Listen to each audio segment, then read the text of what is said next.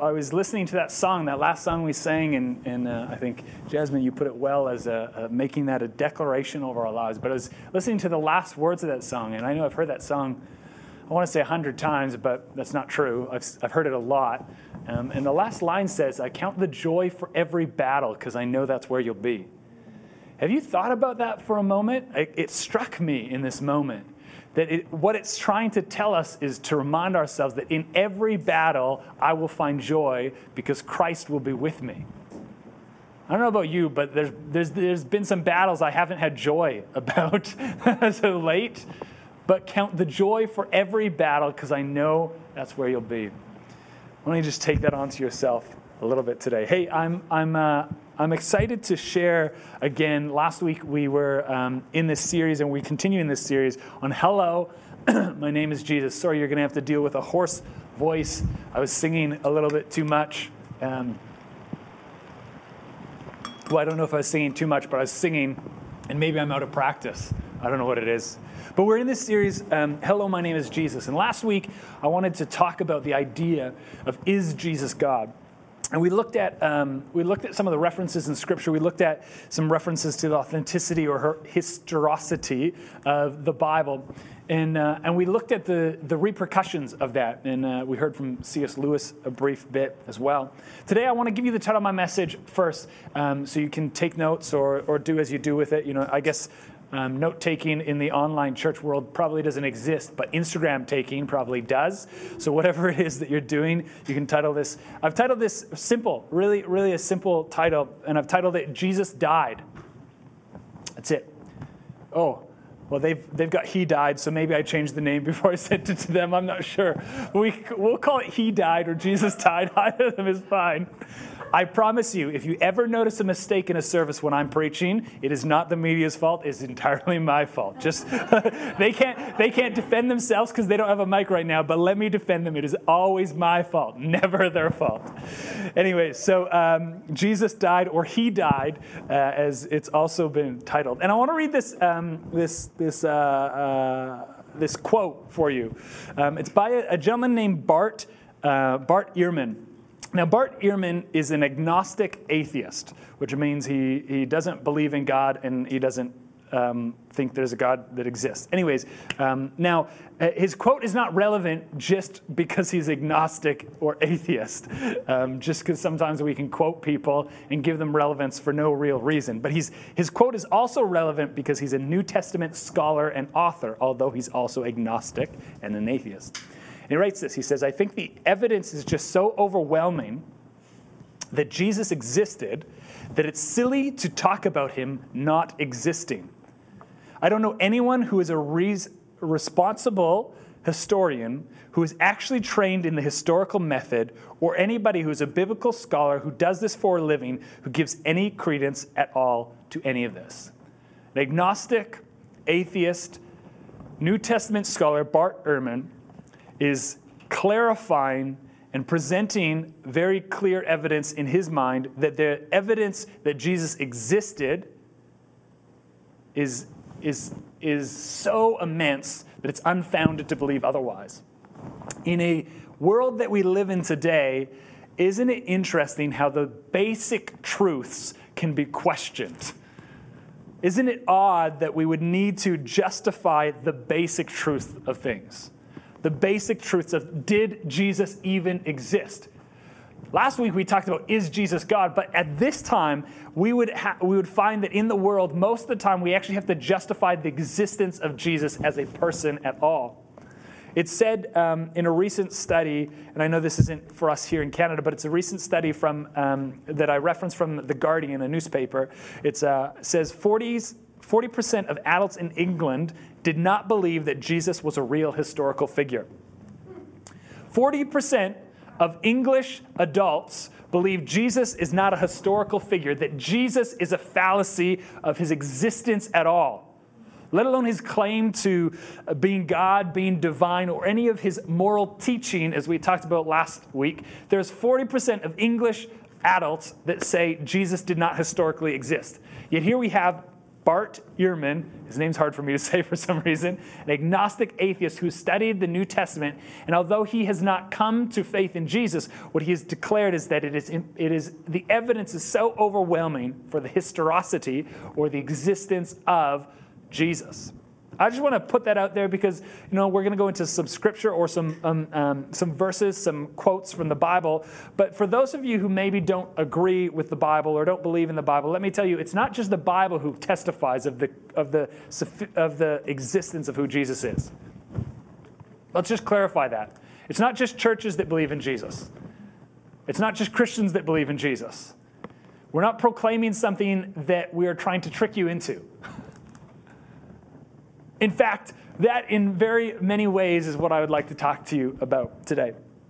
So, Jesus came to this earth, the Bible tells us. He came in, in various ways, uh, and he came um, and, and started ministry at 30. So, we talked last week a little bit about how C.S. Lewis would say that you can either declare Jesus was God, liar, or a lunatic. And Jesus, at 30, comes onto the scene. He, he comes into the temple. He reads from the Jewish Bible, and he reads a scripture or a, a statement from the Bible that is told to be about the coming Messiah. Now, Messiah means the one, the anointed one, or the one who's coming to save. So maybe this is worth saying as well is Jesus Christ, which is what we often pair together. This is not Jesus' first name and Christ being his last name. Jesus was his first name, and Christ is a definition of the Messiah. So it's another, um, I believe Christ is, is Greek and Messiah is Hebrew. But so Christ is the reference to his authority or his title on earth. So Jesus in himself by his name didn't define something, but adding the term Christ, giving to him the place of Messiah, defined that for the Jewish people Jesus Christ. Anyways, Jesus came, and at age 30, he stood in the Jewish uh, uh, temple. He, he shared this verse out of the Hebrew Bible, and in that said that today this prophecy is fulfilled. The prophecy of someone coming to redeem his people, the prophecy of someone coming to save his people at 30 years old. The reason I think we can easily say, or that we can, we can come to understanding of what C.S. Lewis said last week about Jesus being either God, liar, or lunatic, because it'd be as similar as me coming to the platform right now and me saying that I am God incarnate here to you. Now, I, I would hope you don't believe that. But this is the proposition that Jesus has made to the people in the, into, in the temple at that moment. He's made the proposition that in a monotheistic religion, the Jewish religion believed in one God, not like the Greek gods you learn about in school, uh, Zeus and all of those sort of things, but Jewish people believed in one God. He proclaims in that moment that he is the fulfillment of the prophecy. It's an absurd thing unless it's true. That's the thing about Jesus. He is absolutely absurd unless he's right.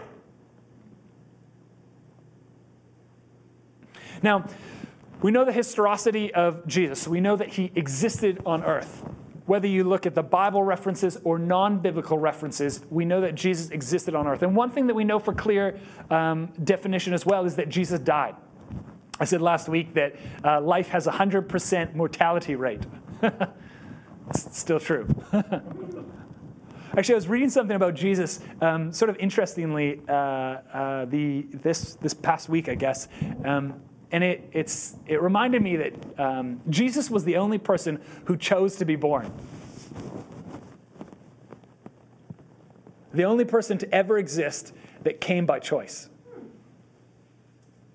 Because it says that God came from his throne into earth and was born of a woman, but he chose to be born. And in many ways, Jesus is one of the only people who chose to die.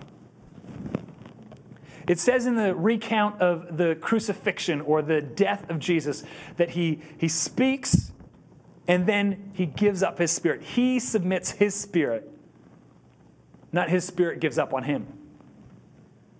The only man to choose to be born and choose to die. Now, uh, we, can, we can look at the historicity and say that Jesus um, existed, Jesus died.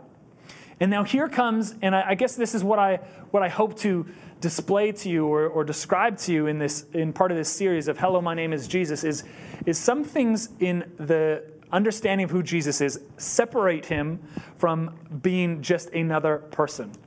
You know, his claim to be God separates him. Now, his claim to die does not separate him as other from other people. 100% mortality rate. Jesus' death does not give him any significance to our world, his death. It is actually only in his resurrection that there is significance. Now, if his resur- significance in our life, in the sense of being an other person or a unique character in history. Now, if he was resurrected, that changes everything again.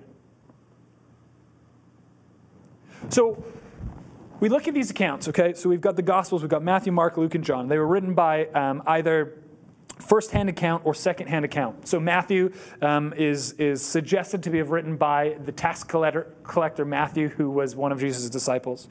Um, Mark is written by uh, the interpreter of Peter. Peter was one of Jesus' disciples. So he wrote it after Peter had died and penned out uh, an interpretation of what he had learned from Peter about the existence of God, or the existence of Jesus, sorry. Um, and then we've got uh, uh Luke. Uh, Luke was a close companion of Paul, the Apostle Paul, and also a physician. So Luke, you'll read in his gospel, he talks about the fact that he that other people had already written gospels or written um, uh, histor- historical uh, information about who Jesus was, but Luke found that it was necessary for his voice still to be heard. Uh, and then you have the fourth, it was written by John, John, the disciple of Jesus, the one beloved, uh, as you'll find humorous as you read throughout it. But we, we find these 12 disciples, okay? These 12 disciples of Jesus. And if they were to portray a story about a man who came and, and said he was going to be Messiah, said he was the Savior uh, of the Jewish people, and they were to declare it for eternity, um, I, think, I think we can find some secrets or hints in their life that help us understand whether the resurrection was a hoax or whether resurrection must be real. Now, when we look at the story of Jesus dying, when Jesus is sent to be crucified, hung on a cross, before he gets to being hung on a cross, he's whipped, it says. It says he was whipped 40 times. Now, uh, the whips are not maybe what you envision today, you know, that you can get at the corner drugstore or wherever you're getting your whips these days. Um, but the whips was something very unique to the Roman Empire pieces of leather with metal balls and chunks of glass tied into it that, that were not meant to just um, scrape skin, but to tear skin off, to expose bone, flesh, and sinew, it says, to expose the insides of a person. Before Jesus died in a cross or in a, in a, uh, a crucifixion, a death on a cross, he first received 40 lashings from a whip. Many people would die from that, as you can understand as you try to hopefully not visualize what that looked like. I know so often we don't think about that. We, we think about the great sacrifice of the crucifixion, but there was a lot just before that, too. So he goes to uh, be crucified, and in those moments, as Jesus is being, um, he's being tried, I guess would be the right term, we find Simon Peter. Simon Peter is one of his disciples, and he is in a place where people can see and they can tell by the dialect that he speaks, by his accent. They can tell that he must have been from Galilee, that he must be a companion of Jesus. And if you know the story a little bit, you know that as multiple people address Simon Peter and ask him, Are you one of his disciples? he denies Jesus. Three times. Denies Jesus. And then, of course, Jesus dies on the cross. And to these 12 disciples, what we have to recognize, and I think it's hard for us if you've read through the Bible and you come from a, a, a, perspective of believing in what the, the Bible says, it's hard for us to reconcile the reality of what these 12 disciples, sorry, 11 disciples, Judas was gone by this point, 11 disciples are going through after the resurrection. Because what they had believed and what had been taught to them for three years, as Jesus from 30 till 33 spoke and taught and, and ate with them and hung out with them and spent time with them and, and brought them up into the understanding of what the kingdom of God was going to be. They thought for certain that the Messiah had come. And the Messiah, as far as they knew, was going to bring them freedom from oppression of governance. that Messiah was going to break the Jewish people free of the overbearing government that had ruled over them. So when Messiah dies on a cross, the future that they had seen, the vision they had had of what life was going to look like for them, died with it. How do they reconcile a dead man with becoming a ruler over them to save them from other people? Now, we would think that the, three, that the, the 11 disciples that have been with Jesus for three years know who God is, know who Jesus is more than anyone else. And I think, I think you can't argue that fact. Of course, if they've spent that much time with him, they understand him. Yet in the resur- or sorry, yet in the crucifixion, they see despair discouragement, and loss of hope. They don't sit at the end of his death on the cross and think, oh, we just got to wait three days. They were crushed. They thought they must have, they, they must have ruined their last three years and served a liar and a fraud. I want to take you in Luke 24 13 to 27. This is uh, just after um, Jesus has been resurrected, as the Bible says. I'm just going to pull it up and make sure I've got it in my Bible as well here. 24, 13 to 27. It says, Now behold, two of them were traveling that same day to a village called Emmaus, which was seven miles from Jerusalem. And they talked together of all these things which had happened. So as well they conversed and reasoned that Jesus himself drew near and went with them. So let me stop for a moment. You can keep that on the screen. This is after what we would talk about of um, Jesus dying on the cross, being buried in a rich man's tomb, Joseph's tomb. And in fact, it's after he has, uh, you know, in, in Luke, he, he says that he's risen. So Mary Magdalene has come to the tomb and they've looked for uh, Jesus and they've found or heard that Jesus is not there. Let me um, caveat this by saying if you look at the four Gospels, there isn't a, there's only one person, his name is Simon Peter. There's only one person uh, of the disciples who was convinced of Jesus' resurrection by the empty tomb. Simon Peter saw the empty tomb and believed Jesus must be alive. All other 10 disciples were not convinced Jesus was alive because the tomb was empty. That was insufficient evidence to them. Anyways, we'll continue. But their eyes were restrained so that they did not know him. This is Jesus walking with the two. And he said to them, What kind of conversation is this that you have with one another as you walk and are sad? This is the disciples after Jesus has died. Then the one whose name was Cleopas answered and said to him, Are you the only stranger in Jerusalem? And have you not known the things which happened there in these days? And he said to them, What things?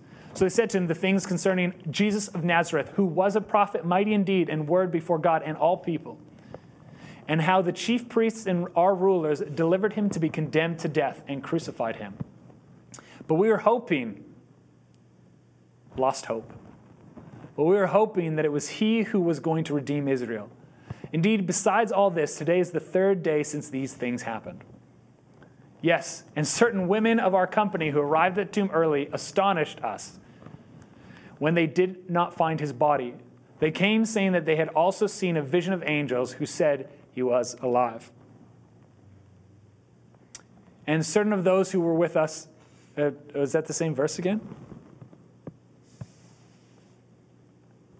And certain of those who were with us astonished when they did not find his body, and certain of those who were with us, no, it just sounds like the same verse, sorry guys. certain of those who were with us went to the tomb and found it just as the woman had said, but him they did not see. Then he said to them, O foolish ones and slow of heart to believe in all that the prophets have spoken, ought not the Christ to have suffered these things and, and to enter into his glory? And beginning at Moses and all the prophets, he expounded to them in the scriptures the things concerning himself. The disciples were not convinced by an empty tomb. Yet they had spent so much time with Jesus. It is actually only after the disciples see Jesus re- resurrected that they believe that he's resurrected. I know that sounds so simple. and so so easy. But so often in a in a hindsight view, we think the empty tomb is the declaration of our hope. But actually, it was the resurrection that is the declaration of our hope. Now, Jesus came and they believed that Messiah was coming to save the Jewish people from governmental oppression.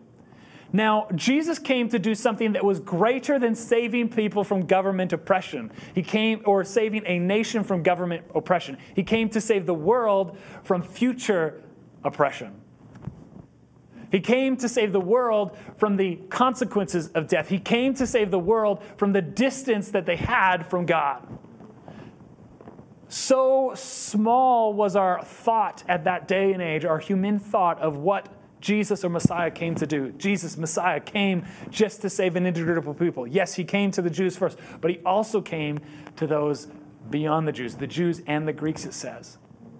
Because in his resurrection, he saved not his people from government or human oppression, but saved them from a future without him. Sometimes we want Jesus to save us from a lot of things that he didn't come to save us from. Jesus came to save us from a future existence without him. Now, I believe in the blessing of God, but Jesus did not come to give me money.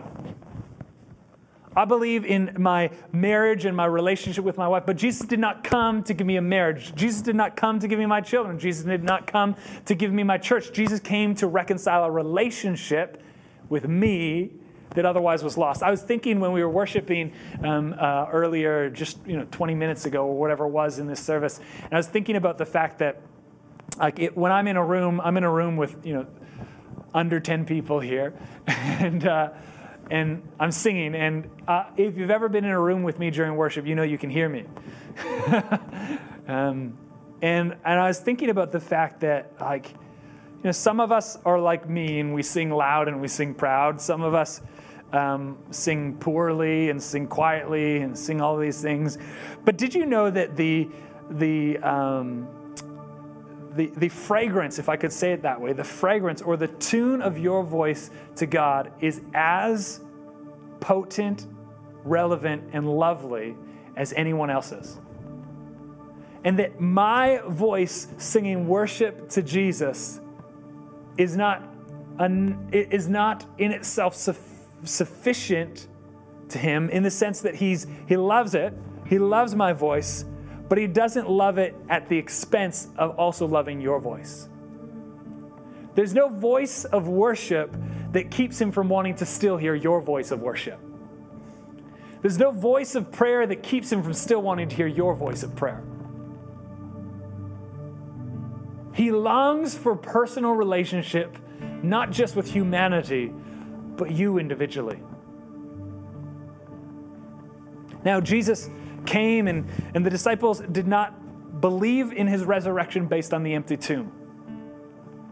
They believed on his resurrection by the personal experience that they had with him. Thomas is, is uh, uh, we call him Doubting Thomas because of this verse, really. It's in John 20, verse 24 to 29. It says, Now Thomas, called the twin, one of the twelve, was not with them when Jesus came. So the other 10 disciples had seen Jesus. The other disciples therefore said to him, We have seen the Lord. So he said to them, having spent three years with these guys, learning about Jesus, going through all this information, they didn't, he didn't believe the empty tomb. He didn't believe his closest friend's account, who had believed the same things as him, who were going through the same despair as him. It was insufficient to him. Unless I see in his hands the print of the nails and put my finger into the print of the nails and put my hand into his side, I will not believe. And after eight days, I feel like Jesus should have showed up at that moment. like, he says, I don't believe, and then Jesus waits eight days. How cruel. Anyways, and after eight days, his disciples were again inside, and Thomas was with them. Jesus came, the doors being shut, and stood in the midst, and said, Peace to you. Then he said to Thomas, Reach your fingers here and look at my hands, and reach your hand here and put it in my side. Do not be unbelieving, but be believing. Thomas answered and said to him, My Lord and my God.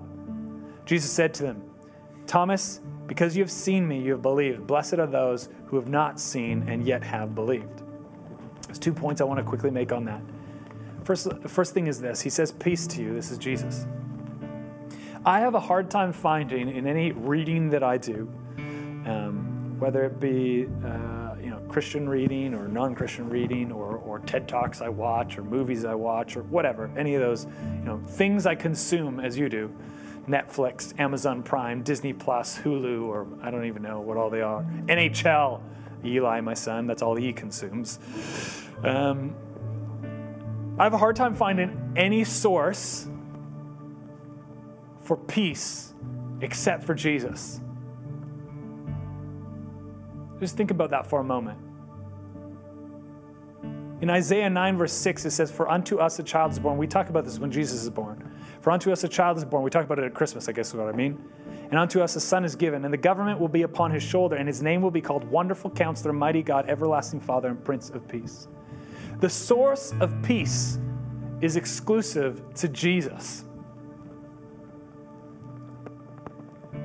Wherever you are at, whatever is going on, and if you need peace, you will not find it outside of Jesus. Maybe I, I, I, I pulled on this a little bit last week, but let me pull on it. And, and it's not for a, a sign of the times, that's not what I'm trying to say, but you know, peace won't come from getting the vaccine. Just like peace won't come from not getting the vaccine. Peace won't come from staying in your, your house and not exiting it. Just like peace won't come by having a party. Peace won't come from wearing a mask or avoiding wearing a mask. Because all of those things are trying to find a savior in a place that cannot save you. Because peace is sourced from a sole, single entity, and his name is Jesus. The Prince of Peace exclusively is Jesus. When you do not have peace because of turmoil, do you remember the story of Jesus on the boat? He's sleeping peacefully, in the storm and the disciples think they're all going to die. But they come to the source of peace. He rebukes the storm and says, There's peace. I just want to remind you, in whatever's going on in your world, declare Jesus over it. Find Jesus in this situation, because once the disciples found Jesus in the boat, they found peace in their circumstances. While you're looking for someone else in your boat, you won't find peace in your circumstances. Turn away from the other things you're looking for finances, a house, uh, a new job, another child, or you know, reconciliation and reconciliation, that whatever it is. Peace only comes from a single source, and his name is Jesus. Now, that's the first thing I just wanted to say on a side out of that sentence. And the second thing um, I, I want to say out of that is Thomas didn't believe until he experienced this with Jesus. The 11 disciples didn't believe because they experienced it until they experienced Jesus. It wasn't the empty tomb that was sufficient to them. Now, history would tell us outside of, uh, it's not recorded in the Bible, not exclusively, a couple are, but outside of the Bible, history would tell us that the 11 disciples of Jesus, of those 11 remaining disciples, one was added, but of those 11 remaining disciples, 10 of them died as martyrs for the faith. martyrs means that they were killed because of their declaration that Jesus died and rose again. So history tells us that 11 disciples who believed that the movement that they had been a part of was over when they found out that Jesus had died had an experience where they, they identify or proclaim that they met with the resurrected Jesus, seemed to have transformed their life, Simon Peter is found in the upper room after the Holy Spirit comes and he preaches, and many are saved. This is the same man that when he found out Jesus was getting crucified, denied him. But 11, or sorry, 10 of those 11 disciples died on the premise that they would not, they would not, they would not proclaim that Jesus had not risen from the dead as Messiah had they said he was not Messiah, had they said he hadn't, re- he hadn't uh, uh, resurrected from the grave, had they said that, they wouldn't have died a martyr's death. Simon Peter was crucified upside down because he didn't feel worthy enough to die in the way that Jesus did. Andrew was crucified. James was killed by a sword. John is the only one who died of a natural death. I guess it was all the cuddling.